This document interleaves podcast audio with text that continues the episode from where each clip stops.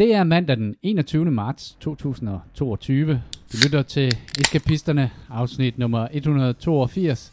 Eskapisterne er en podcast om gaming for voksne. Mit navn er Christian, min medvært er Kasper, Jimmy og Christian. Velkommen til.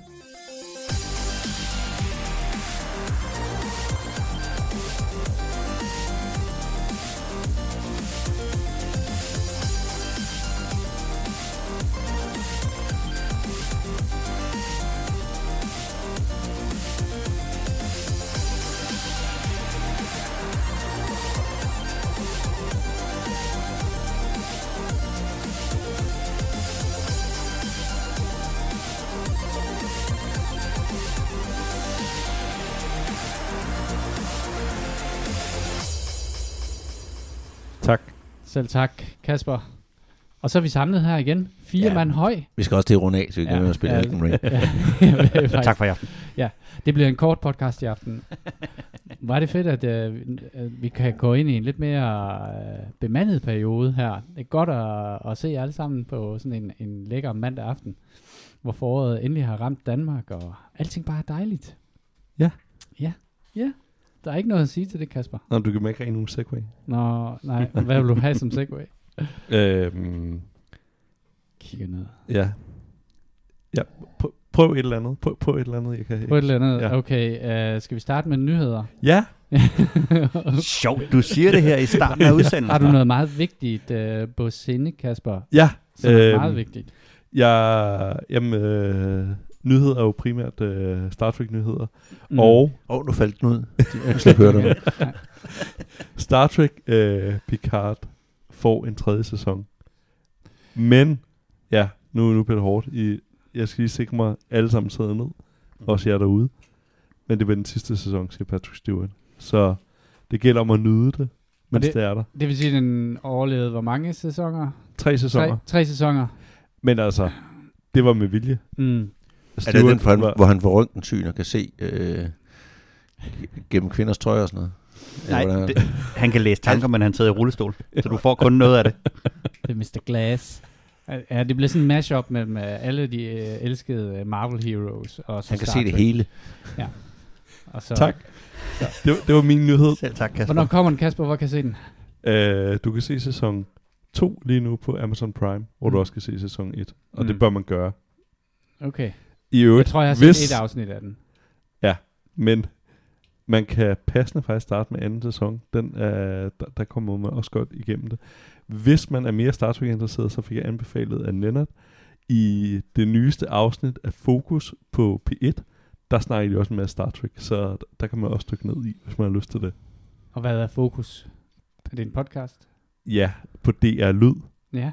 Ja, ja, ja, ja, ja, ja, ja, ja. Wow. Mange produkter. Der er mange produkter at holde styr på. Ja. Wow. Wow. Man må bare mærke, at Ej, det må, det må I da kunne. Der, der må være lidt mere at sige om det, fordi det er så spændende. Ja. Så har jeg en nyhed, som jeg godt vil spille ind med, hvis det er bare sådan, bare sådan en uh, lille, lille perifær nyhed. Nå, der blev han klippet af. Okay. Ja. Jeg, lige behøver, jeg behøver ikke nogen segway for at tage over Nej, nu, nu er det mig. Du fortæller, at man kan godt starte med Picard sæson 1, hvis man vil. her. Nej. Uh, for en time siden har CG uh, Project Red lige uh, annonceret, at de laver uh, et nyt Witcher-spil.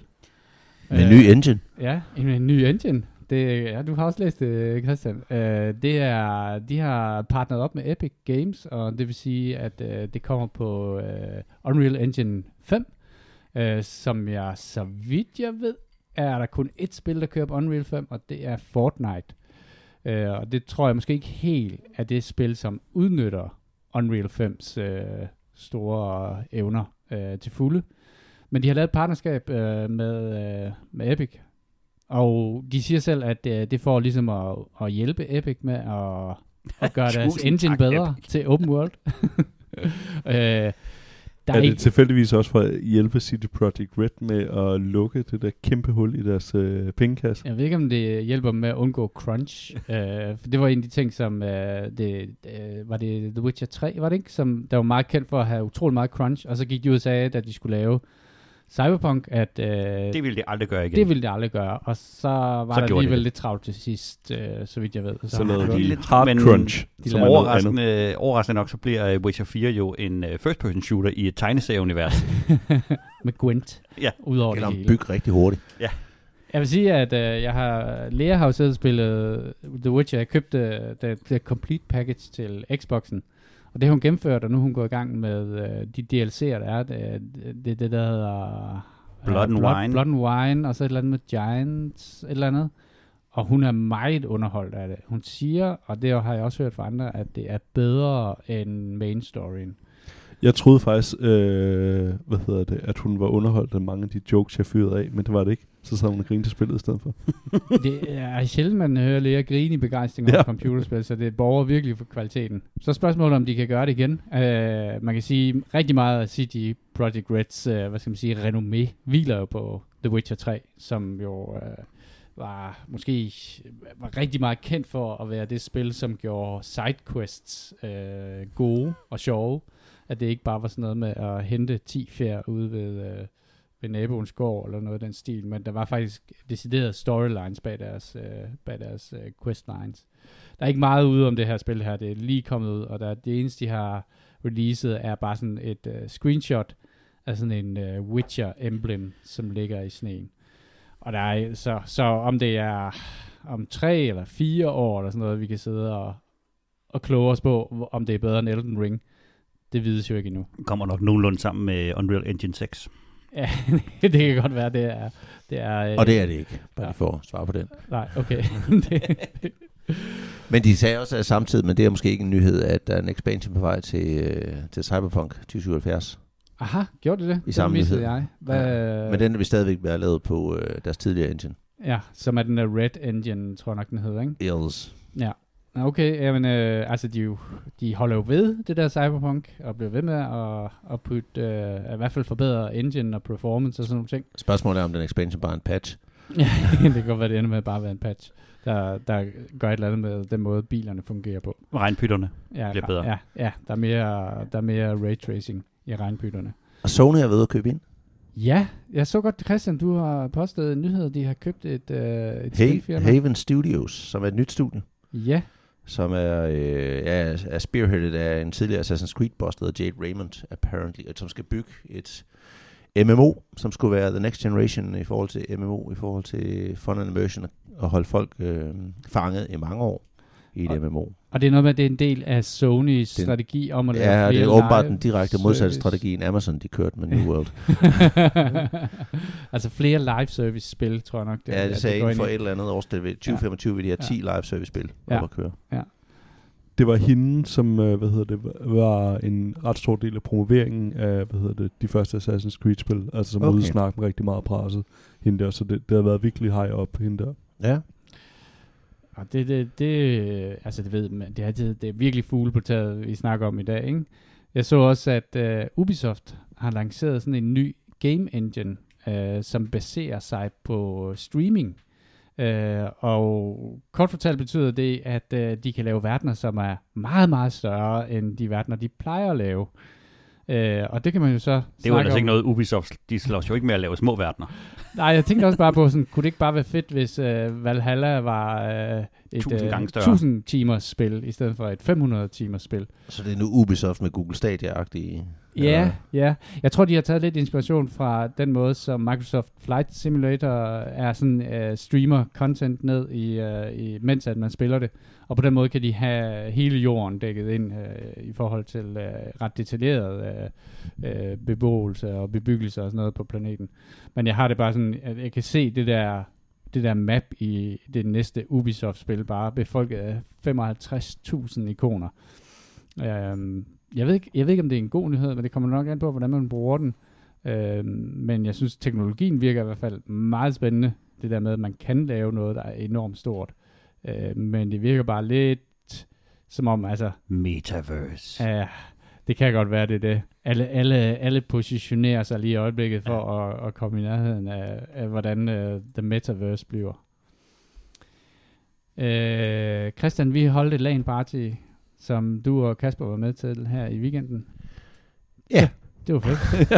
det var fedt. hyggeligt. Jimmy Det er var ikke inviteret. Nej. Nej. Det var fordi, hans øh, Playstation skulle bruges jo. ja, det Jeg blev inviteret til et LAN-party, hvor temaet var, men vi skal ikke spille sammen. ja, Fordi jeg har, sådan, jeg har en lorteport på min router. ja. Flere porte. Det, var, det, det blev følt lidt af, at, vores snak... Øh, sidste podcast, hvor vi snakkede om det der med, at, at, at, Elden Ring måske var et spil, som kunne være rigtig fedt at sidde og spille sammen. Øh, så det satte vi selvfølgelig hele butikken på, og så øh, endte det med, at vi sad og spillede Elden Ring hver for sig, fordi at øh, vi har noget med en, en strict netadgang i vores øh, netværk her i huset, hvilket gør, at, at vi ikke Det er altså ikke også bare os. Sonys produkter, der har det ret svært med, hvad hedder det, hvis en firewall ikke er fuldstændig åben. Det, det vil jeg bare gerne lige pointere. Det er fornuftige lukninger og i, i en port, men det øh, i portene, men øh, det, det kan Sony ikke have det med. Så der er strict nat, nat policy, øh, sådan indikerer sig selv. som- I skal bare sætte drible fra nat 3 over til nat 2. Ja, ja, jeg ved det ikke. Jeg, jeg, jeg begyndte at troubleshoot på det, og jeg vil Ja. sige... Jeg, jeg, jeg snakker med Jimmy bagefter, så, Nå, så okay, vi godt, det. godt. Tag det væk fra mit lille kønne hoved, fordi det... Ja, præcis. Der var Jeg- i, i den første sætning, der var der fire ord, jeg ikke forstod. Ja, det, det, der sker nu, det er, at øh, der, der er to øh, chefer, der ligesom prøver at fortælle mig, hvordan jeg skal gøre tingene. og det er ret frustrerende, fordi de lige har hørt et par ord. Og jeg kigger i begge Ja, retninger her. På de, ja. på de på port forwarding, Kasper. ja, kan, du ikke præcis. lige, kan du ikke lige fikse det der port forwarding, Ja. så den uh, bliver et eller andet Ja, routed ja, noget, Det, det gør jeg. så det virker. Ja. Kan du, bare- og hvor lang tid tager det? Hvornår kan vi spille? Ja, øh, lige, lige om lidt. Jeg, jeg kigger lige på det. det er fedt. øh, Jimmy, Jo, du har spillet Elden Ring. det har jeg. Jeg har slet ikke spillet så meget Elden Ring, som I andre har spillet. Jeg har kun spillet 106 timer. Ja, men jeg har kun spillet cirka 10-12 timer. Øh, Det er meget godt gået, siden den kom hjem i går. ja, ja. Men, men uh, det handler om at fokusere jo. Det er jo, øh, det er jo, det er jo den helt farlige øh, fornemmelse af, at hold kæft, jeg skal nå meget. Øh, fordi alle, alle er jo øh, et sted mellem 40 og 100 timer foran mig. Så, så jeg, har, jeg føler sådan lidt, jeg har travlt, men det er samtidig en... en jeg, har, jeg har med vilje intet læst. Jeg har ingen kort, jeg har ingen guide, jeg har ingenting. Øh, så jeg er på, på vildskab på opdagelse i det der, øh, den der verden. Og det med, at man kan, man kan roame helt frit og gå på monster, som er meget sværere end en selv, det gør man ligesom lære noget om, hvordan områderne sådan egentlig er, er inddelt. Og det fortæller monstrene der. Sådan, det er en meget instruktivt Mhm. øh, ting i det. Der er så hjernedødt mange ting, jeg ikke har styr på. Så hvis jeg må komme med til næste LAN-party, så har jeg mange spørgsmål. Men, men jeg har også mange. det tager, jamen det, der er et eller andet, altså, Men du spiller det på den rigtige måde, på den fede måde. Altså, jeg, jeg har jo en taktik omkring, at jeg har et svær, og så slår jeg til ting med det, med det der svær, indtil de er døde. Mit problem er, at, at der, jeg er helt sikker på, at der er så vanvittigt mange ting, jeg kan gøre, der kan hjælpe mig, som jeg bare ikke... Øh, altså, det der med at putte ashes på sit svær, og kalde spirits, og alle de der ting. Det, der skræmmer mig væk, det er, at deres, øh, deres menusystem er jo designet sådan, så det er sjovere at brække så langsomt, end det er at, at sidde og finde rundt i det. Det var det ord, jeg manglede for at beskrive menusystemet. Tak. Det er jo så lidt. Øh, det, det, er, det er bare øh, øh, en helt særlig stil. Og så det der, øh, jeg er enormt fascineret af det der med, at de ikke forklarer dig noget som helst. Det er sådan, Mm. ja, du kan jo se, hvad det er. Der er tal her, men jeg siger ikke, hvad det er. Altså, jeg, jeg, tror, du, her- jeg tror ligesom Christian siger, at du spiller det på den rigtige Jamen, det, måde. jeg er helt sikker. Og- Jeg er så grebet, som jeg, jeg er det, så er sige, det. lad være med at stress. Jeg ved, at øh, lige om jeg lidt, der har Jeg du, nok nå det. der har du overhalet mig i hvert fald. Og Kasper er måske også bare et spørgsmål om minutter, før du er... Der skulle du bare på minutter ind i spillet. Jeg så Kasper, at speedruns, de var nede på 37 minutter inden den sidste patch. Der kunne du godt have nået at rive dig en uh, midter der. Jamen, jeg, jeg sidder og kigger på nogle, og kigger på nogle af de der øh, speedruns, og var sådan, den ene speedrun, jeg så, der var sådan, okay, de første syv minutter, der er jeg allerede. Og hvis den er på 33 minutter, den speedrun der, øh, den sidste jeg så, så tænker jeg, jeg er fandme tæt på, så mangler jeg bare at kunne finde ud af det. Og jeg kigger over på Jule, som stadig at kunne på, at det er en godkendt måde at få en midter. Ja, jeg prøver, hvis du laver en speedrun og gennemfører spillet, så er I'm happy. Ja. Ja. ja. Nå, det, er- det er end credits, der er... øh, Det er ligesom, det er ligesom øh, det er målet, ikke? Men Kasper, nu øh, spillede du jo øh, øh, med to øh, vejledere øh, Ja. på hver skulder, øh, og det lykkedes dig jo at slå en boss ihjel. Ja, øh, og jeg, jeg, jeg fik et anerkendende nik. Øh, Er du gal, mand? Ja. Ej, det var fandme sejt. Øhm, jeg spurgte også Jule rigtig meget om spillet, fordi at det, der har måske også skræmmer lidt for at få gå i gang med nogle af FromSofts spil, har været, at der netop har været den der... Altså det her hardcore community omkring det, at jeg slet ikke har følt, at jeg kunne gøre noget rigtigt i det spil, fordi jeg skulle øh, gøre alting øh, med en pivette og gøre det perfekt, ellers spiller jeg ikke spillet rigtigt. Men så så jeg dig sidde øh, og hedder det cheese bosser, hvor man bare langsomt drainer dem for life. Og så sagde jeg, at det er en fuldstændig legitim måde at spille det på. Og der gik det op for mig, at spillet faktisk øh, var noget helt andet, end jeg, jeg forestillede mig, fordi at hvis det er en acceptabel måde, jeg, jeg har været så skræmt af at gå ind i det spil, fordi at jeg ikke følt, at jeg har været god nok på nogen måde. Altså, øh, og det at, øh, hvad hedder det, at jeg skulle, jamen det, det føles på en måde som et offline MO, MORPG-spil, øh, fordi at, jamen, øh, når jeg skulle stige i level i øh, World of Warcraft for eksempel, øh, jamen så, så tog jeg et område, hvor jeg kunne få mange XP øh, ind til at stige øh, nogle levels. Øh, og det er jo også måde, man gør det her på. Men jeg troede bare, at ja, jeg troede, det var forkert at gøre det på den måde, så der, der gik ligesom et lys op for mig, da, da jeg spillede det. Og så må jeg sige det, jeg tror også, vi snakkede om det sidst, at det er virkelig, altså Zelda Breath of the Wild, bare, øh, hvad hedder det, der skifter nogle karakterer ud, øh, de er ikke så pusset nusset, grafikken, men ellers sådan, smagen af det er virkelig på samme måde, og det synes jeg er fascinerende. Og det, de irriterer mig på en eller anden måde, at jeg, jeg er så fascineret af spillet. Øh, ja, det vil være langt nemmere at hate det. Øh, hvorimod at for eksempel øh, Psychonauts, det blev jeg bare sur på, fordi at, jamen, der var den måde at gøre det på. Jeg kan godt lide, at man faktisk game spillet på den her måde. Jamen, du kan bare draine en langsomt for liv en boss. Øh, det tager noget tid, men det kan du rent faktisk gøre. Og det, altså, fordi bossen er stor, øh, og du bliver one-shottet af, af den her boss, så er det jo en fuldstændig acceptabel måde at, at dræbe den på. Øh, Jamen, jeg ja. tror, vi har, vi har vendt det i forhold til både Bloodborne og Dark Souls. Det er, spillet er mega unfair over for dig. Så du må også godt være mega unfair over for spillet. Hvis der er et eller andet sted, du kan gemme dig, hvor de ikke kan ramme dig, så, så må du gerne det. Fordi du kan, altså, bosserne kan alt muligt, og de, de, de er de er super snyder hele tiden. Så hvis du kan, altså, så, så er det bare game mechanics. Det var jo ret fedt at se dig øh, spille, hvor du var nede i en, øh, den første dungeon, du var nede i. Øh, hvor du skulle ned, og du skulle finde sådan et sted, hvor du kunne... Du skulle have, det, det er fordi, du vil, du vil have fat i det svær, jeg løb rundt med, så med ja. Uchi Katana. Og så fortalte jeg dig, hvad for en dungeon det var i, og så begav du dig ned i den. Og det var fandme sjovt at se, for, eller fedt at se, fordi at, at alt, du var ligesom rigtig mange elementer af følelsesregistret igennem på den tur dernede. Du sned dig afsted og kæmpede og panikkede, når der kom monstre. Og, og, og kom igennem både hele dungeon, fik låst op for bossroomet, fik det skide svært, og fik slået bossen ihjel i sidste ende. Så du clearede hele dungeon. Det var ret fedt at se. Kasper, nu du, øh, nu du ligesom, ligesom The Matrix kan se et-tallerne og nullerne igennem uh, koden der, har du så mistet anseelse for Christians evner til at spille computerspil? Nej. Øhm. Nå, det har jeg. Ellers nej. nej. Du blander øh, lige det her, så snakker vi om det. Jamen, øh, hvad hedder det? Øhm, jeg synes, det var fedt at se dig kæmpe med en eller anden boss. Øh, Altså som tog rigtig mange slag, og hvor man kunne se din tydelige frustration over det. Øhm, du var og så havde, havde ligesom du den der, ja. hvor jeg prøvet 30 gange? Eller ja, ja, præcis. Du, du, du var et menneske. Øh. Ikke bare en maskine. nej, præcis.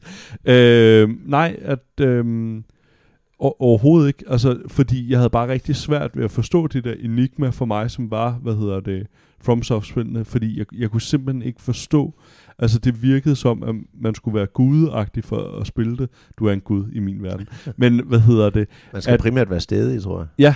Øh, og, og hvad, sagde du ikke også, at, øh, hvad hedder det, du havde sagt, hvor, jeg, jeg kunne også bare lære et andet sprog, men øh, nu vil jeg spille Jo, jo, det er, min, min kæreste, hun sagde, da jeg, sagde, da jeg fortalte hende, og det er, jo, det er jo way back, det er jo i hvert fald 25 timer siden, da jeg har spillet 80 timer, af spillet, så sagde hun også, okay, du kunne nærmest, hvis du havde brugt de fem, 85 timer på at spille et instrument, eller på at prøve at lære et sprog, så, så, på så, så, så du taget markant fremskridt. på huset. På at male træværket på huset, ja. Altså, det er jo det. det er og det er jo der, hvor du bare aggressivt vifter ind i hovedet med controlleren. Siger, jeg har lært noget. Jeg, har lært, jeg kan nærmest japansk.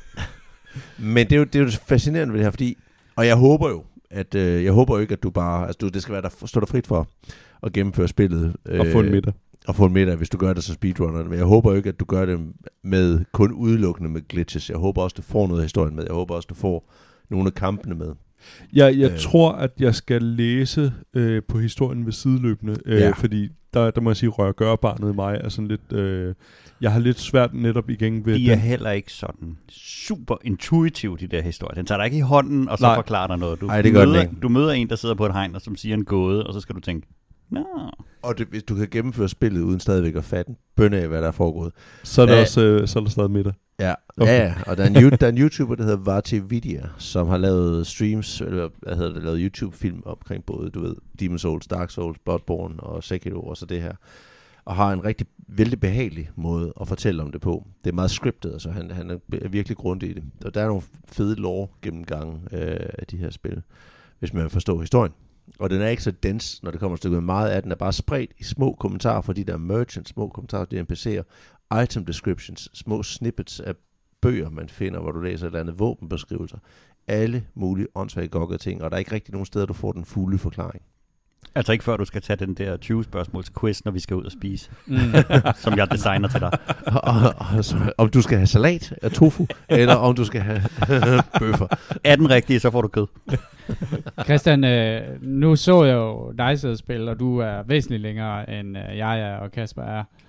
Øh, er det Eller rigtigt? er han? Eller, jo, det tror jeg, han er. Fordi jeg så, du kæmpe med nogle bosses, og det, jeg har lidt en fornemmelse af, at det her spil er nemmere end Bloodborne, Bloodborne og, Dark Souls-spillene i starten, men at der kommer en eller anden form for regning, eller hvad skal man sige, step up i forhold til sværhedsgraden. Ja, det, det tror jeg rigtigt. Altså, der, øhm, det er både ja og nej.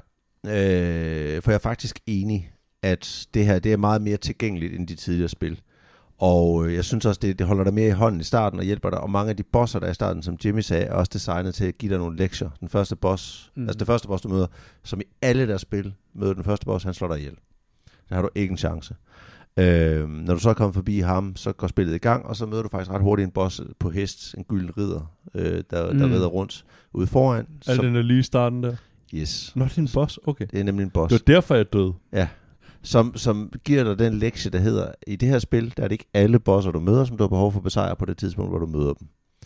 Og så er der boss nummer to, story boss nummer to, som er Margit, Mm. øh, The Fell et eller andet, Fell Omen, eller hvad, den, hvad hun hedder. Og der er, ligesom hende er der en boss, der hedder The Crucible Knight. De er begge to egentlig designet til at lære dig, at øh, for at komme igennem de her bosser, skal du enten kunne blokere, eller så skal du kunne rulle. Øh, og så lærer du en- en af de to taktikker. Ej, er Margit den anden boss? Første story boss. Oh shit. Det er den eneste storyboss, som jeg har taget. Øhm, så der, er- altså, de har nogle, alle sammen nogle forskellige funktioner og lektier, og så er der, så er der jo altså, rigtig mange af de der instance bosses, de der side mission bosses, de er ikke s- så svære. Det Især er ikke i starten, nej, så nej, der får man det ret hurtigt nogle succesoplevelser. Der er sådan en beast-like ting nede ved... I, The Beastman from Farum. Ja, præcis. Fedt navn til den. øhm, men altså, jeg synes, jeg synes, i forhold til sværdesgraden med de tidligere spil, så er det jo sådan, at jeg synes stadigvæk, Sekiro er det sværeste spil, fordi mit indtryk med Sekiro var, at du kunne ikke bare level op og få mere hitpoints, flere, mere styrke osv. osv., osv. Men alle de andre spil, Demon's Souls, Dark Souls 1, 2, 3, Bloodborne og det her, der kan du faktisk bare sige, nu grinder jeg XP. Og det kan være skide tedious, men det kan du gøre, så du kan overlevel alt i spillet. Så, du, så, så alt bliver nemt for dig. Øh, og så er det det der med Nemmere. nemmere, ja. Når du leveler dit våben op, øh, så er det også et markant større skridt, end hvis du smider mere styrke og dex. Så det vil sige, det der med at levele dit våben op, det, giver, det er meget mere, der er meget større ryg, du laver i forhold til, hvor meget skade du giver. Men du kan overlevel alt, så det er et nemmere spil. Og så vil jeg så sige, at det er mere øh, inviterende til, jeg ved, og jeg ved ikke, om det er, fordi man først opdagede multiplayer-funktionen senere, da jeg spillede Bloodborne. For de første gennemspilling Bloodborne, som jeg spillede, var der, spillede jeg ikke med andre spillere. Her kan du jo, medmindre du spiller, medmindre din rute er sat til nat 3, så kan du invitere andre spillere ind i dit spil, og så bærer de dig igennem en boss battle. Mm. Øh, du kan tilkalde sådan nogle spirit her, hvis du solo-spiller det, som du også har til hjælp dig i en, i en boss battle. Og det gør det altså markant nemmere, at nogle gange så du lige trække dig tilbage, så trækker den aggro, og så kan du gå ind og få nogle slag. Så det er altså, øh, jeg vil sige, det er det mest inviterende og nemmere spil, og jeg synes, det er rigtigt, hvad du siger, undervejs i spillet føler du, okay, men det var nemt, det var nemt, det var nemt, okay, han var lidt svær, men jeg klarede ham. Og så kommer du til nogle steder, hvor der er nogle helt særlige bosser, og nogle helt særlige områder, som bare er onde. Øh, og- det er ret op, det synes jeg er sjovt at opture og opleve, fordi så skal man virkelig prøve at krølle sin hjerne og finde ud af, hvordan man, hvordan man kringler dem. og alle kan, har et eller andet til, hvordan du kan, øh, hvordan du kan tæve dem. I forhold til, øh, i forhold til Bloodborne, når man starter med det, der, er den, der designede jo de, de decideret den første level til at skræmme spillere væk. Øh, og den, den er sådan simpelthen ekstremt ondskabsfuld, hvis du forsøger at spille den igennem som et almindeligt spil, hvor du øh, går hen og slår en, og så går du hen og slår den næste, og så går du hen og slår den næste. Altså den skal spilles igennem på en helt bestemt måde, før end at du får en fornemmelse af, at du er, hvordan spillet det kører. Men den hjælper dig ikke til det. Og det, øh, det gjorde jo, at den havde den der, den er meget kendt for den der ekstremt stejle indlæringskurve, som bare starter med sådan en, et bjerg, der går ind over dig. Og det synes jeg ikke, de har i det her. Det er, øh, altså, du starter sgu meget nemt. Du, øh, du, du kommer hurtigt hen til et, øh, til et sted, og så kan du øh, gå ud i busken og slå nogle folk ihjel, og så begynde at levele op. Og, altså, den er meget, meget inviterende i forhold til de andre. Og du kan stikke af fra alt. Ja. Altså, du har, det er ikke så close quarter, som øh, Og de den, der, øh, den der, øh, andre spil er hest, man har at, at give det rundt på, den gør det jo, at, at det med at, at, at køre rundt og, og pryle nogle, øh, nogle monstre, er blevet meget, meget inviterende, meget nemt. Og der vil jeg altså også lige sige, og det er jo ikke fordi, men, men, men altså, øh, hold kæft, hvor er det, øh, jeg synes, det er et virkelig godt spil. Jeg synes, det er et virkelig godt spil på den måde at forstå, at det virker helt støbt, det virker fuldstændig afrundet, og det, det er, så har de for første gang implementeret det der med, at man kan lave, øh, at du har en hest, godt nok har den horn, men du har en hest af en eller anden art, og du kan ride rundt, og du kan kæmpe fra den. Ikke bare har de implementeret det som et element, de har også implementeret det der med, at du kan gøre det i forskellige niveauer, altså der op og ned lige pludselig også. Du kan svæve op, du kan hoppe højt, du kan hoppe ned fra ting og angribe, som også er en ny ting. Og de elementer, som de har implementeret, har de ikke bare gjort godt. Jeg synes, det er det der med mounted combat er overlegnet i det her i forhold til mange andre spil, hvor det er måske et decideret øh, main element. Øh, altså, jeg synes, det er ret vildt, så godt mounted combat føles mm. i det her spil. Vi har jo snakket ja, rigtig, ja. rigtig meget om spil og deres tilstand, når de kommer ud. Og jeg synes, det er sjovt at se et spil, hvor at der er en, en, en, en jeg ved, kilometer lang Twitter-tråd, fordi folk de har fundet to fejl i spillet, hvor der er en, en, en glitchy wall. Det er det. Mm. Er der en væg, der skal slås? Nej, nej, når du... der, der, der er to steder i spillet, hvor at folk, de ligesom, hvis du går herhen og ruller og hopper, så falder du ud af banen. Nå, okay. Men, men, men to steder i alt. Men det andet der, der er jo Ja, det er den der øh, sindssyge ja. væg, ja. Der er nemlig normalt, når du slår på en væg, hvis den er illusionary, Ja, ja, så, så, så forsvinder du den, så igennem, går du ja. igennem. Der er en væg i spillet, som åbenbart kræver 50 slag. Det har jeg godt hørt om.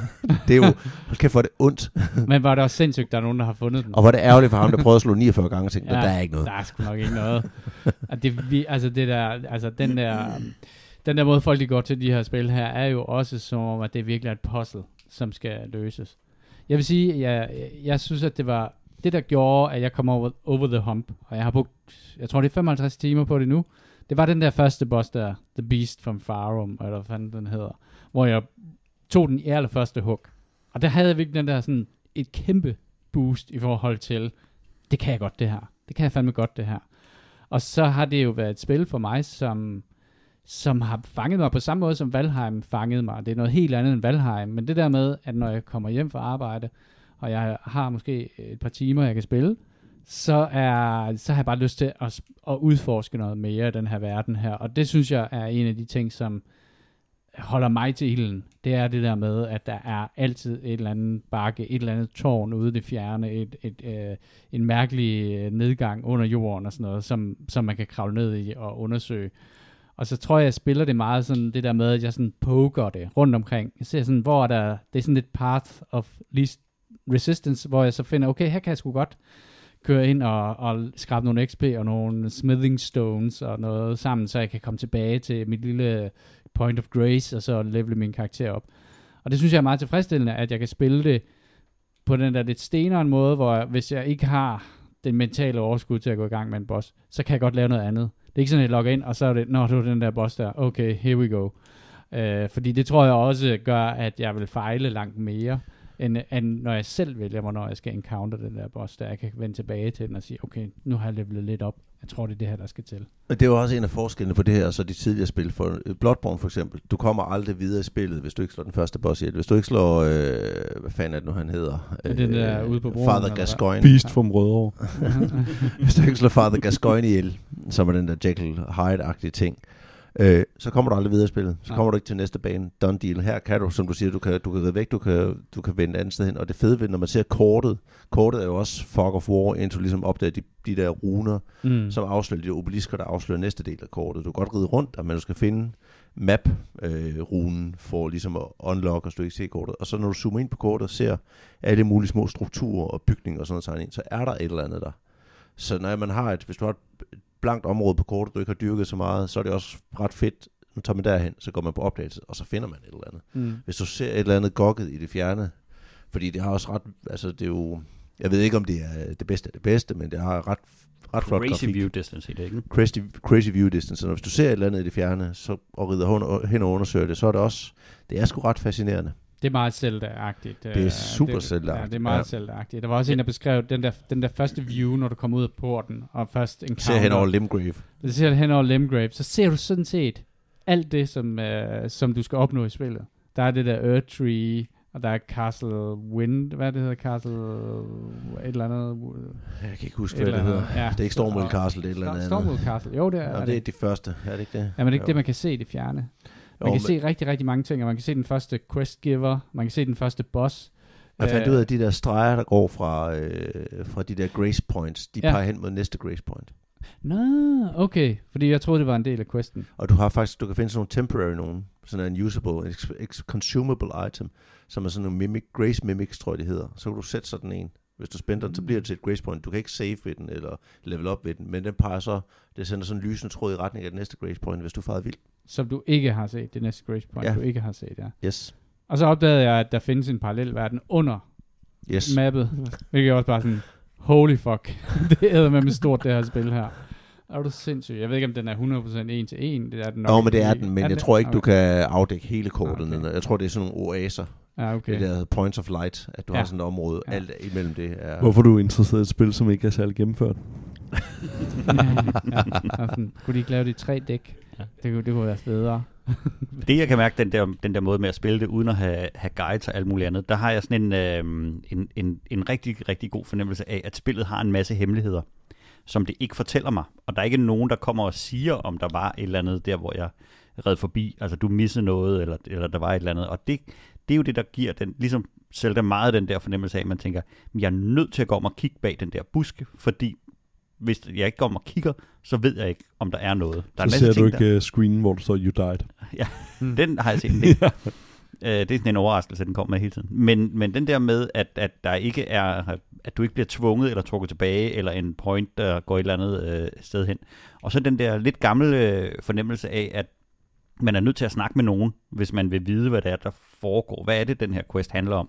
Hvad er det, de prøver at fortælle dig? Jamen, der er ikke, der er ikke en, en questmarker eller, eller alle de der øh, ting. Øh, og det gør, at det, er et, det føles virkelig godt at være, bare være på opdagelse i det, i det spil. For mig gør det også, at, at jeg er meget langsommere igennem områder, fordi jeg er virkelig grundig øh, i min øh, gennemgang af et område. Øh, og det gør, at jeg er mere i stemningen i spillet. Det bliver ikke bare sådan, når jeg skal hen til point B. Jeg kan huske, der var nogen, der snakkede, jeg læste en artikel engang omkring, hvorfor minimaps ødelægger spil. Og den er, den, ja, altså hvis der er et minimap, så løber jeg igennem verden med øjnene stift rettet op i øverste højre hjørne, hvor det der minimap nu er. Så jeg ser spillet igennem det minimap, fordi at jeg bare sidder og følger det der. Her der navigerer du jo ud fra, hvordan, hvad du ser på skærmen. Så jeg, jeg synes, at jeg synes, det er forfriskende at se nogen, der tør pille alle de her UI-elements af et spil, og gør, at, at du oplever spil. Jeg synes også, sådan et spil som Ghost of Tsushima havde en rigtig, rigtig fed idé med, at navigationen foregik igennem vindretningen. Altså man så simpelthen, hvordan vinden den pegede mod questmarkeren. At det ikke var sådan en brutal, hvad hedder det, markør ude det fjerne, som du så basically bare kunne slå hjernen fra og følge, øh, hvor den skulle hen. En lysende streg på jorden, hvor du kunne gå. Ja, det minder mig lidt ligesom de der bilspil, uh, Ghost Recon og sådan noget, når du, så kommer der sådan ekstrapoleret hen over vejen, sådan en pil, som du så kan køre, som om at du er sådan en radiobil. Og det der, det synes jeg virkelig er dejligt, at der er nogen, der går lidt imod den der ekstreme, øh, hvad hedder det, UI-ting der. Øh, men det kræver bare mere tid øh, i forhold til, at det andet kan man bare gennemføre hurtigere. Men min påstand er så også, at man jo ikke ser alt det der flotte grafik, der er i øh, Valhalla, når, fordi at der, du, der er bare en verden af ikoner, og, ty, og det er sådan en laundry list af, af checkpoints, du skal igennem. Så kan, det, prisen er jo så, at du misser ting, og, du, og det bliver besværligt at huske og sådan noget. Ikke? Men, men hellere det, fordi det giver mere den der fornemmelse af et eventyr. Ja, man har også lyst til, at- og man har lyst til at, at ride rundt og udforske, men jeg synes også, det er forfriskende, at, at i modsætning til deres tidligere spil, som er, der har det her endnu flere af de der save points. Så på en eller anden måde, så er det meget tilgivende at rejse rundt i verden. Det er ikke sådan noget med, at det er en obstacle at skulle fra den ene ende af verden til den anden, for du kan, når du ligesom har fundet det grace point, så kan du, så kan du med sig hurtigt rundt til alle de steder, du vil. Det er en ret voldsom kontrast, ja, at, at hvor tilgiven deres uh, fast travel uh, system er i virkeligheden. Uh, Ja, i modsætning til New World koster det ikke noget. Det koster ingen ressourcer i spillet for fast travel. nej, nej, nej, gjorde det det i New World? Jeg Ja, det gør har det. helt- Pludselig jeg skal har du bruge de det, der skide ting, du skulle harvest fra de der rifts, du skulle lukke, så fik ja. Ja. du noget, det brugte du så, når du... Men de har jo været, også været smarte, og så har de taget mange af de øh, elementer, som, som har været træls i andre spil. Bare det, den der, de har snuppet fra Ghost of Tsushima med, at du kan samle ting op fra din hest. Det er, det, er, det er så meget quality of life, fordi spillet handler ikke om at hoppe op og ned af sin hest. Også det der med, at det er en, den, de, de udnytter til fuld, at det er en spøgelsesganger, så øh, når du øh, kalder din hest frem, vup, så kommer den frem nede under dig, og så er du i gang med det samme. Du skal ikke fløjte på din hest, som, som skal Eller komme frem en, bag øh, et eller andet træ. hedder og Red Dead Redemption Øh, uh, 10 hvor- sekunders animationer, hvor du lige skal klappe den og Ja. langsomt... Uh, Og så Og det lige gør tæve det, den. Og det gør det der mounted combat, det er bare, øh, det, det er altid præferabelt, når du, øh, når du har muligheden for at kalde hesten, jamen så gør du det med det samme, og dermed så bliver den en ekstremt integreret del af, af, af gameplayet. Hesten er også den eneste, der har double jump, så du skal bruge den, når du skal navigere rundt, hvis du skal rundt i nogle af de der climbing puzzles, og, og til at komme steder hen, som er svære at finde. Så den er sådan en, jeg bruger mere tid på hesten end A, og det, det er fuldstændig modsat af, af sådan nogle spil der. Da jeg spillede Ghost of Tsushima og sådan noget, der, der ville jeg næsten hellere løbe, end jeg vil vente på den der åndsvær hest med den lange venderadius og alt muligt andet. mm. Den her, det er Mm. suverænt implementeret. Jeg synes, det er svært at samle ting op, øh, når man er på den der hest med horn her i Elden Ring. Get Øh, good, du skal get bruge- good, Kasper. Ja. Ikke? Jamen, apropos, geniale øh, design? Get, get good. uh, så kan jeg se på min, uh, hvad hedder det, jeg tror, jeg har spillet 10 eller 12 timer af det her spil. Og øh, jeg har ingen idé om, øh, jeg er gået i gang med noget historie nu i spillet. Jeg har 0 ud af 100, øh, eller 1000 gamer point. Jeg har 0 ud af 42 achievements i spillet. Så det er der, jeg er. Og hvad var din procent af gennemførelse, var? Jamen, det, øh, jeg tror, det er 0. Jeg tror ikke, man kan se procent- procent gennemførelse. Nej. Jeg tror, man kan se procent af achievements. Det Ah, kan du i det hvert er fald i. PlayStation Store. Der er jeg på 21 procent nu. Okay. Af Det er- achievements. Ja, ja, præcis. Så det giver lidt, lidt et, øh, forkert, fordi jeg, jeg tror, jeg er på 0% achievements, øh, og jeg synes alligevel, at der må der være en achievement for at slå den første, for at slå market i. Ja, du det får er der en eller er anden... Øh, Godt jeg fik en for at slå et eller andet ihjel, jeg har ikke slået market ihjel endnu. Nej. Jeg har et kritik, kritikpunkt til spillet. Ja, kom Åh, oh, ja. Bare lige for, for at det ser ud som om, vi ikke er sådan nogle øh, fanboys. Og det synes, jeg, det synes, synes jeg faktisk, det er, det er en lille smule slapt. Øh, Det er, jeg ikke har timer nok i døgnet til.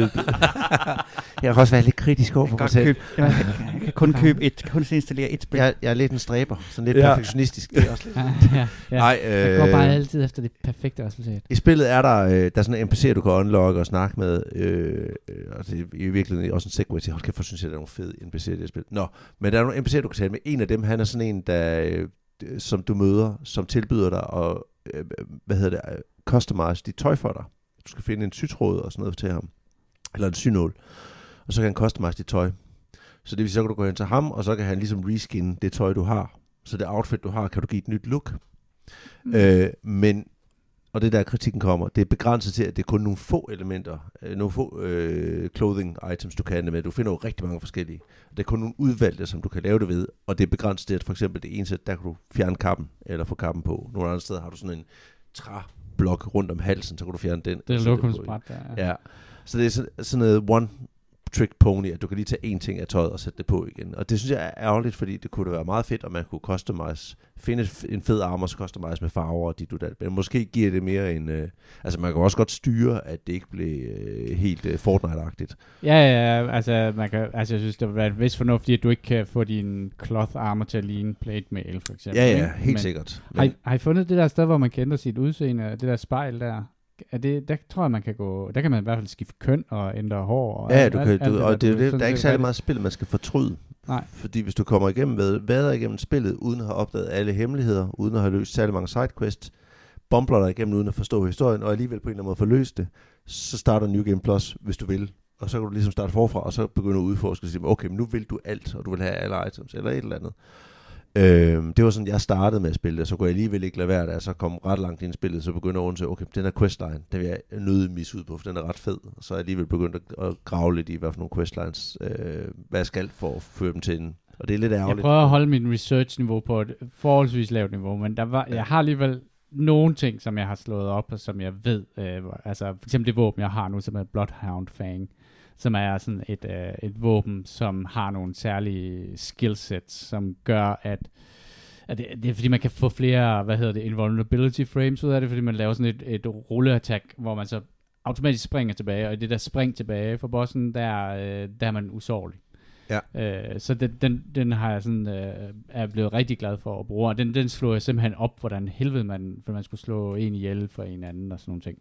Og der, der havde jeg bare tænkt sådan, okay, det der våben der, det vil jeg rigtig gerne have. Og det, og, så det slog jeg simpelthen op, men der er jo sindssyge mængder af våben, og combat-systemet er jo så dybt, altså. Så Og der er rigtig mange fede våben, der er rigtig mange som man har lyst til at prøve gennemspilninger Ja. med, eller dele Ja. af gennemspilninger med. Jeg lod mærke til, at der er ikke nogen af os, som spiller Magic user. Jeg ved ikke, om du gør, Christian, sådan Nej. lidt, men... Jeg har- jeg har nogle enkelte spil, men jeg sådan bruger dem nogle, ikke øh, rigtigt. Sword and board, øh, eller melee-typer? Jeg er bange for det der, fordi at, øh, jeg ikke øh, jo har uendeligt af det, at øh, jeg lige pludselig står i en situation, hvor at jeg... Du løber tør for mana. Præcis. eller- Men så kan du fyre dine potions over på mana, fordi du vil typisk bruge færre healing potions, så, så læser du bare dem over på mana. Du kan også få items. Du kan få en talisman, som gør, at hver gang du slår et, et monster, hver gang du slår et monster ihjel, så får du lidt mana tilbage. Men stadig, jeg... jeg så du kan faktisk holde dig kørende, uden at drikke nogle potions. Okay. Ved at slå trash mobs ihjel for, for at regain mana, og så bruger du fyrer du det af i de store større kampe. Det jeg har læst er, at det skulle være nemmere, hvis man er mage. Men det er jo det der med, hvis man, så er man ikke... Vi så- spiller det rigtigt. Så, så, ja, ja, vi Men, det. men jeg er til, altså jeg kommer også til at prøve en mage på et tidspunkt i en New Game Plus 1, 2, 3, eller i et nyt spil simpelthen, hvor jeg starter helt forfra. Men jeg synes, jeg tænder rigtig meget på det der med at være inde og være i kamp, og prøve at lure de der movesets, prøve at blive god til at blokere, og blive god til at rulle og sådan noget. Det synes jeg er sjovt. Øh, og så helt sikkert, at jeg skal prøve det, for jeg er sikker på, fordi når jeg nu satte mig hovedet, at jeg skal plads i det her spil, så er der garanteret nogle achievements, der er bundet op på, at man gennemfører det som et eller andet, vil jeg tro. Jeg kommer til Men- at gennemføre det her spil, ligesom alle de andre, uden at blokere en eneste gang. Det er det eneste Det sted, man kan. Yes. Det eneste sted, man kan begå en fejl i det her spil, det er, når man starter spillet op. Hvis man slukker ikke det køber igen. det. Hvis man, hvis man, hvis man ikke starter som Ratchet, så er man låst sin stats til det, man starter som. Så starter du som level 8 i 10, så kan du være samurai eller bandit eller et eller andet andet. Mm. Hvis du starter som Ratchet, starter du som level 1 med alle dine stats på 10. Og det betyder, at på et tidspunkt, så kan du, får du mulighed for at respect din stats. Hvis du Den siger, har jeg lige fået. Nu vil jeg gerne- Har du det? lev- Ja, sådan en lever, man kan. Det er sådan en one Ja, men du skal ting. først unlocke stedet, hvor du kan gøre det. Ah, okay. De Ja, der, dem, selvfølgelig. dem finder du en hånd. Du kan finde 10 af de der elever i spil. Du kan respec hver playthrough. Øh, kan du respec 10 gange, hvis du vil. Øh, og du skal, men du skal finde stedet, hvor du gør det. Men hvis du spiller en Vagabond, så, er der, så resetter du ned til Vagabond base skill, yes. og, Og, det vil ikke sige, ned hvis, til 10, som Ratchet har. nemlig, og det vil sige, hvis du optimerer dit build, hvor du siger, at du vil køre et dex build, og du har ikke brug for noget i arcane, du har ikke brug for noget i mind, du har ikke brug for noget i intelligence, whatever, så kan du aldrig få en respec og få dem ned på 10, så du kan fyre alle dine point i dex, for eksempel. Så Mm. derfor derfor man starter som level 1 Ratchet. Er der noget sådan... Det gør man jo så, altid. så I starter forfra nu, I to. Ja, Kasper, ja, Kasper ja, og Thomsen. ja, ja, negativ. For ja. du starter som Ratchet. Ja, selvfølgelig. Ja. Ja. Ratchet Fist. Køl og blæ, det er øh, vejen at starte. og, og alle de ting, som alle de andre starting classes har af gear, kan man jo finde i spillet. Mm. Jeg glæder mig til, at vi får fikset den der port der, så vi kan spille noget multiplayer. Er Kasper, du kommer jo ikke med, for du spiller på Xbox. Vi har lukket, øh, vi har lukket lukket fest. øh, ruteren op, og skal kigge på dem lidt. Ja, det er godt. Det bliver spændende. Jeg, jeg, jeg, jeg, work, har, jeg har nogle bosser, som jeg, jeg godt vil have besøg af dig, Christian, og dig, Jimmy. Øhm, på, det, det, er jo, det er jo det eneste spil, vi har spillet den her uge her. Vi kan jo ikke sidde og foregive, at vi ved noget om, om andre computerspil. Øhm, Jeg har haft en, øh, jeg har faktisk spillet noget andet, Har du det? og, og at det gav en lille, Hvor en lille, ja, tænk, præcis. at du kan tillade dig Tænk, det. du kan tillade dig, det er en lille, Utro. Jeg sad og spillede på Skø. min Switch, og på min Switch, der elsker jeg at spille puzzlespil, fordi det er det bare sindssygt godt til. Og der er et øh, af den her hårde af, af puzzlespil, jeg sidder og spiller, der hedder Picross, som er sådan noget, man skal tegne en, øh, hvad hedder det, nogle streger inde på i et, et, hvad hedder det, et stort felt, og så giver det et pixeleret billede på 64 x 64 eller 128 x 128, og den måde, man ligesom skal finde ud af, hvad det er, jamen der, der, der står nogle tal derinde, og så skal du trække en streg hen til det næste tal. Og det kan kun gøres på en måde, ved at du den skal være den rigtige længde, og så skal man sådan sidde og finde ud af, hvor kan, hvor, en klassisk postler, hvor man, man sidder der. Og så fandt jeg ud af, efter jeg sad og, og hyggespillede det der, at jeg var lige ved at have alle, hvad hedder det, øh, achievements i det. Og så tænkte jeg, der var en øh, achievement, hvor man skulle lave alle puzzles inden for en øh, bestemt kategori. Og så øh, var der en achievement, hvor at man skulle øh, lave det aller, aller største øh, puzzle, og så skulle man reset det. Sådan så, altså, så skulle du slette dit, dit progress på det. Og, øh, og så tænkte jeg, så laver jeg selvfølgelig alle ind i den der kategori, og så, øh, og så vil jeg have alle, alle de der øh, hvad det, achievements, og, og blev rigtig glad, da jeg så fik achievementen for at have lavet alle i kategorien, og så tænkte jeg, okay, så nu resetter jeg den her, og så resetter jeg det der øh, gigantiske puzzle, som jeg havde brugt, jeg ved ikke hvor lang tid på. Så forsvandt den der achievement for at have lavet alle de andre. så, så den, den der pokal, den tog de sådan ligesom væk igen, så man sidder og tænker, Nå, nå, okay, fedt nok. Tak skal I have. Det, det, er, det er sådan uh, nummer et i game design. Det, Det- der, det- du- man, du må bare man ikke tage en ikke bananerne væk. ud af æbeburet. Nej, præcis. det, det er virkelig hvis, dårligt. hvis jeg har fået en pokal op på en hylde, så kan jeg komme og tage den væk igen, for jeg har vundet den. Åh, kæft, hvor var det. Nu kommer jeg ikke til at lave det færdigt. Der står en, den kommer jeg aldrig til at vinde, den pokal der. Det spil, det ryger ud. Kasper, jeg vil bare lige sige, jeg har ikke fået uh, din, uh, dit Steam Deck endnu.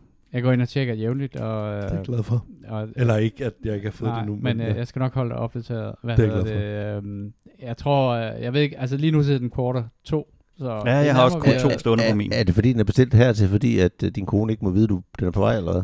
Præcis. ja, Nej, det var fordi, eller- Kasper han kom lidt for sent i tanke om, at det var faktisk det, han ønskede sig allermest. Ja. Og jeg kom i tanke om, at jeg havde måske ikke det helt store behov for at, at spille øh, mobil, fordi at min Switch har ligget inde i min, øh, mit tv-møbel de sidste år, og det eneste, jeg bruger det til, det er at træ- tage det ud og så sørge for, at det bliver ladet op mindst en gang hver halve år, fordi ellers er der en vis risiko for, at øh, batteriet dør. Så Ja. hvad hedder det? Jeg har, jeg har lovet øh, Kasper, at øh, den Switch, som jeg har bestilt, den får han lov til at få. Switch? Nej, undskyld. Uh, Steam Deck. Jamen, jeg er ikke interesseret i Steam Deck. Nej. Så, Men- men, hvad, men du, hvad nu, hvis du kunne spille uh, Elden Ring på det? Det kan du. din, Nej. I din sommerferie? Det, hvorfor skulle jeg ikke tage min Playstation med på sommerferie? Good point. Men altså, det er jo altså derfor, Point og det er, match. Det er jo derfor, jeg, der er jo glad for, at min kæreste hun ikke lytter podcasts, fordi ja. det er jo det, jeg gør, når jeg bestiller øh, brætspil. Så får jeg bestilt til en pakkeshop, så de ikke bliver leveret hjem til, så, så jeg kan smule dem i. De her hylder, de bliver mere og mere crowded, Christian. Ej, det, ja. nej, nej, det jeg er har sygt, bare- jeg- det er jeg- optisk bedrag. Det roder, det er, ja, de kurver, det er derfor. Er det. Det, der er ligget under sengen, det har jeg bare lige fundet frem. Ja, ja det var bare nogle kasser, der jeg bare endelig fik taget mig sammen til at få sat op på reolen. Ej, hvor er det fedt misbrug at have. Øhm, skal vi, skal vi, hoppe, vi hopper skulle lige til anbefalinger. Øh, jeg tror, det er dig, Kasper, der har Ja, taget noget jeg har nogen. Netflix øh, på. Picard må ikke være en anbefaling. Nej, nej. Det var under nyheder. Nå, Styr. Øh, øh, jamen, så har jeg nogle, to andre. Øh, den første er den, der hedder Drive to Survive. Øh, hvad hedder det? Som øh, findes på Netflix. Øh, jeg tror, den lige er kommet i sæson 3 eller 4. Øh, den handler om Formel 1. Øh, og det var min gode ven Mark, der blev ved med at insistere på, at jeg så den. Øh, og så overgav jeg mig endelig, fordi jeg lige var løbet tør for serie. Og jeg er slet, slet ikke øh, til Formel 1. Øh, og øh, hvad hedder det? Kevin Magnussen er vist kommet tilbage til øh, et- det der Formel 1-hold, han kørte fra, og min genbo sagde meget begejstret, om nu skal vi se det hver søndag, Kasper. Jeg kunne ikke være mere ligeglad. Mm. Øhm, det er så- sådan, så, det med skiskydning. det kan jeg ikke forstå, Jule. Åh. Oh. det gjorde ondt. Shots fired. Ja, øhm, men hvad hedder det? Det, der gør den interessant, det er, at øhm, der er selvfølgelig, hvis man er Formel 1-fan, tror jeg, man får rigtig meget ud af den. Men det er også bare rigtig interessant at følge en elitesport, som er så Pengedrevet. Ja, så pengedrevet og altså backstabbing, altså det, det er fuldstændig som at følge en dramaserie, fordi der er så meget andet end at det at køre godt på, på, på, på banen. Øhm, og den er, er virkelig interessant fortalt. Øhm, jeg, jeg kan jo ikke fraråde det, og hvad hedder det, se den øh, et par dage før man skal ud og køre, hvad hedder det, eller faktisk lige slutten dagen, før man skal ud og køre go-kart med, hvad hedder det, sit arbejde for første gang. øhm, og i forvejen har en sådan dødsangst for at køre for hurtigt. Øh, det, det gjorde, at jeg var, var, var jeg 20% langsommere end ham øh, på mit team, det der kørte hurtigst. effekt. Ja, øhm, jeg, jeg, jeg, jeg, jeg kørte virkelig for at overleve, og det gør jeg ved at køre meget langsomt. øhm, jeg trådte ud af løbet, øh, der hvor, at, øh, hvad hedder det, der, der var også en anden, en, der kørte langsomt, men ham kunne jeg ikke se ret hurtigt, og så efter fire eller fem omgang, så blev jeg overhældet af dem, der var foran, og så var det ikke rigtig så sjovt mere. øh, så Kørte du bare nødturen? Ja, jeg, jeg kød, øh, kørte og slappede af. Men det, det fede er, og det var også Fik derfor, den jeg ikke nødsporet. Ja. Mm. Jamen, jeg, jeg, jeg fik stresset det, okay, jeg, jeg vil ikke blokere for de andres løb, men øh, det er også det, at, hvad hedder det, øh, hvad hedder det, rørgørbarnet i mig, alt er jo nyt for mig, hver gang jeg kom rundt i en runde i den der go-kart-bane der, der var det lige pludselig nyt for mig. Nej, gud ved, hvad for et sving, der kommer der. Jeg er dårlig til at lægge mærke til sådan nogle ting, og det er også derfor, jeg foretrækker sådan passive skills i, øhm, i, i, i spil, fordi at øh, det der med at koordinere på den måde, det har jeg det så svært ved. Men øh, den, hvad hedder det, Drive to Survive på Netflix, jeg har set første sæson af den, og var ret betaget af det, og nu vil jeg også gerne se, der var en, øh, en om fodbold, som interesserer mig, øh, men der er en, der hedder øh, Southampton Till I Die, eller et eller andet. Nå, jeg tror det var den der med Ronaldos kone. Sunderland Till I Die. Ja, Den skulle være fantastisk. Ja. den, øh, den, den vil jeg kaste mig ud i, fordi Sammen her. ja, Når øh, Elden Ring over. Når jeg har lavet Ja. NG plus ni gange. Jeg har set den der uh, Drive to Survive. Uh, der var en, der, uh, der kom og hentede mig og sagde, du skal se det her. Uh, det er fordi, der er et afsnit, hvor at der er en af bilerne, der eksploderer. Det er, øh, det er fuldstændig uh, sindssygt. Og det, der er rigtig, rigtig fedt ved den der, det er, at der er så mange penge i den her sport, så alting er jo ekstremt flot. Altså, det er jo de der garager, det er jo sådan noget højglanspoleret, kridhvidt gulv og mekanikere med hvide handsker. Og, altså, alting er, der er så mange penge i det, og så er alting er jo filmet. Altså, der er ekstreme mængder af, af, af super høj kvalitetskameraer overalt i de der biler, overalt på banen. Så når du skal lave en dokumentarserie efterfølgende om sæson i, i Formel 1, så må de jo have en fantasiliard timer, de kan sidde og klippe sammen i. Uh, det, er jo, det er jo en, en hver øh, uh, klippers øh, reality-drøm. Fordi der er noget drama, der er noget spænding og nogle ting, hvor man tænker, nå, det havde jeg ikke set komme. Og alting er bare skam dokumenteret. Altså, der er ikke én scene, du ikke har fra fem forskellige vinkler. Hvorfor, Ligegyldigt hvorfor hvad. eksploderer bilen? Uh, den kører ind i en bande. Nå, okay. Øh, og det, der er vildt, det er, at det burde åbenbart, jeg ved ingenting om Formel 1 eller biler i det hele taget, men det burde ikke kunne ske, og der så følger de rigtig meget om det der med, med, hvor meget chok folk de får, og bilen bliver revet midt over, og altså en hel masse ting, der ikke burde kunne ske. Nu har de jo skruet ned for oktanen i, øh, i brændstoffet, og de må ikke lave det der vakuumfyldning af bilerne, og der er sådan en hel masse regler, hvor de forsøger ligesom at, at gøre, at det ikke skulle være så dødsensfarligt for de der øh, øh, kører, men det er det lidt alligevel. Og, og altså, også de der kører er jo også en, en historie i sig selv, fordi nogle af dem er jo sådan nogle meget ydmyge og, øh, og, og bare drøndygtige, og så nogle af dem, der bare er verdens største primadonnaer, er altså sådan helt overdrevet selvcentreret og der var en af dem, hvis som- far har rigtig mange penge, og så kan en man af dem, også få de- sig taget ja. i Formel 1. hvor de skulle interviewe, og så følger de en masse interviews omkring den der ulykke. Og der er en af dem, lige hver eneste gang de kommer hen til ham, så får han det bare til at handle om sig selv på et sekund. Altså det skal man sige, nå, det var, det var da lige godt meget.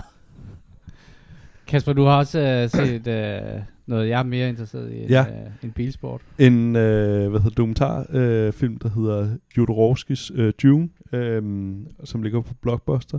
Og hvis man ikke ved, hvem øh, Jodorowsky er, så er det en meksikansk øh, hvad hedder det, instruktør.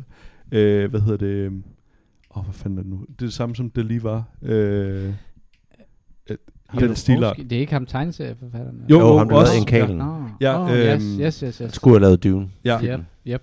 den handler om, øh, hvad hedder det, han, efter han havde lavet den, der hedder The Holy Mountain og El Topo, tror jeg det er, som er, vi kan godt tillade os at sige, det er rimelig syret film. Øh, så, hvad hedder det, så blev han spurgt af, og den har faktisk tjent mange penge ind, fordi at folk var på syre i den periode, hvor folk, han lavede den, så der var masser af bi- biografgængere, der synes, det var skide fedt.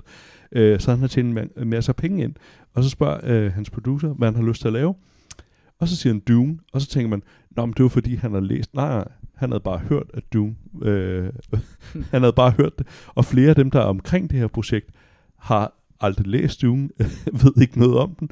Men øh, han kaster sig over at lave Dune, og så går han i gang med at samle folk ind til det. Han skal samle warriors til at lave det her projekt.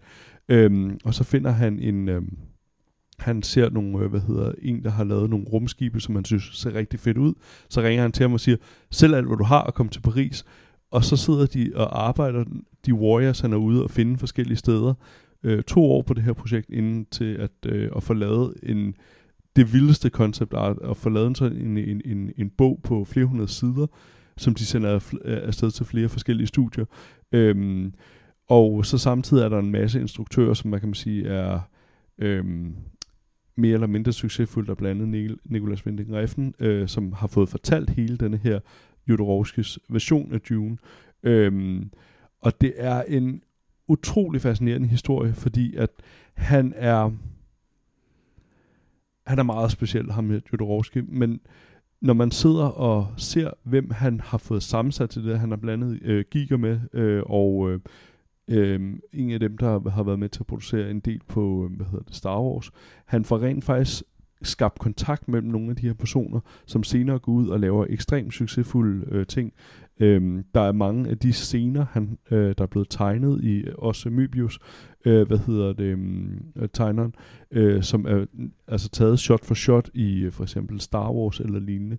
Og man kan lige pludselig forstå, at han rent faktisk at noget af hans mest, hvad kan man sige, kommercielle øh, Jodorowsky har lavet, er aldrig blevet udgivet, hvilket er lidt øh, sjovt øh, på en eller anden måde. Men det er en enormt spændende historie, og Jodorowsky har blandet lavet The Inkle, øhm, som er en øhm, tegneserie, der inspireret mange, og blandet Luc Besson, øh, som jo Fifth Element øh, stjæler med arme og ben øh, for blandt andet The Inkle.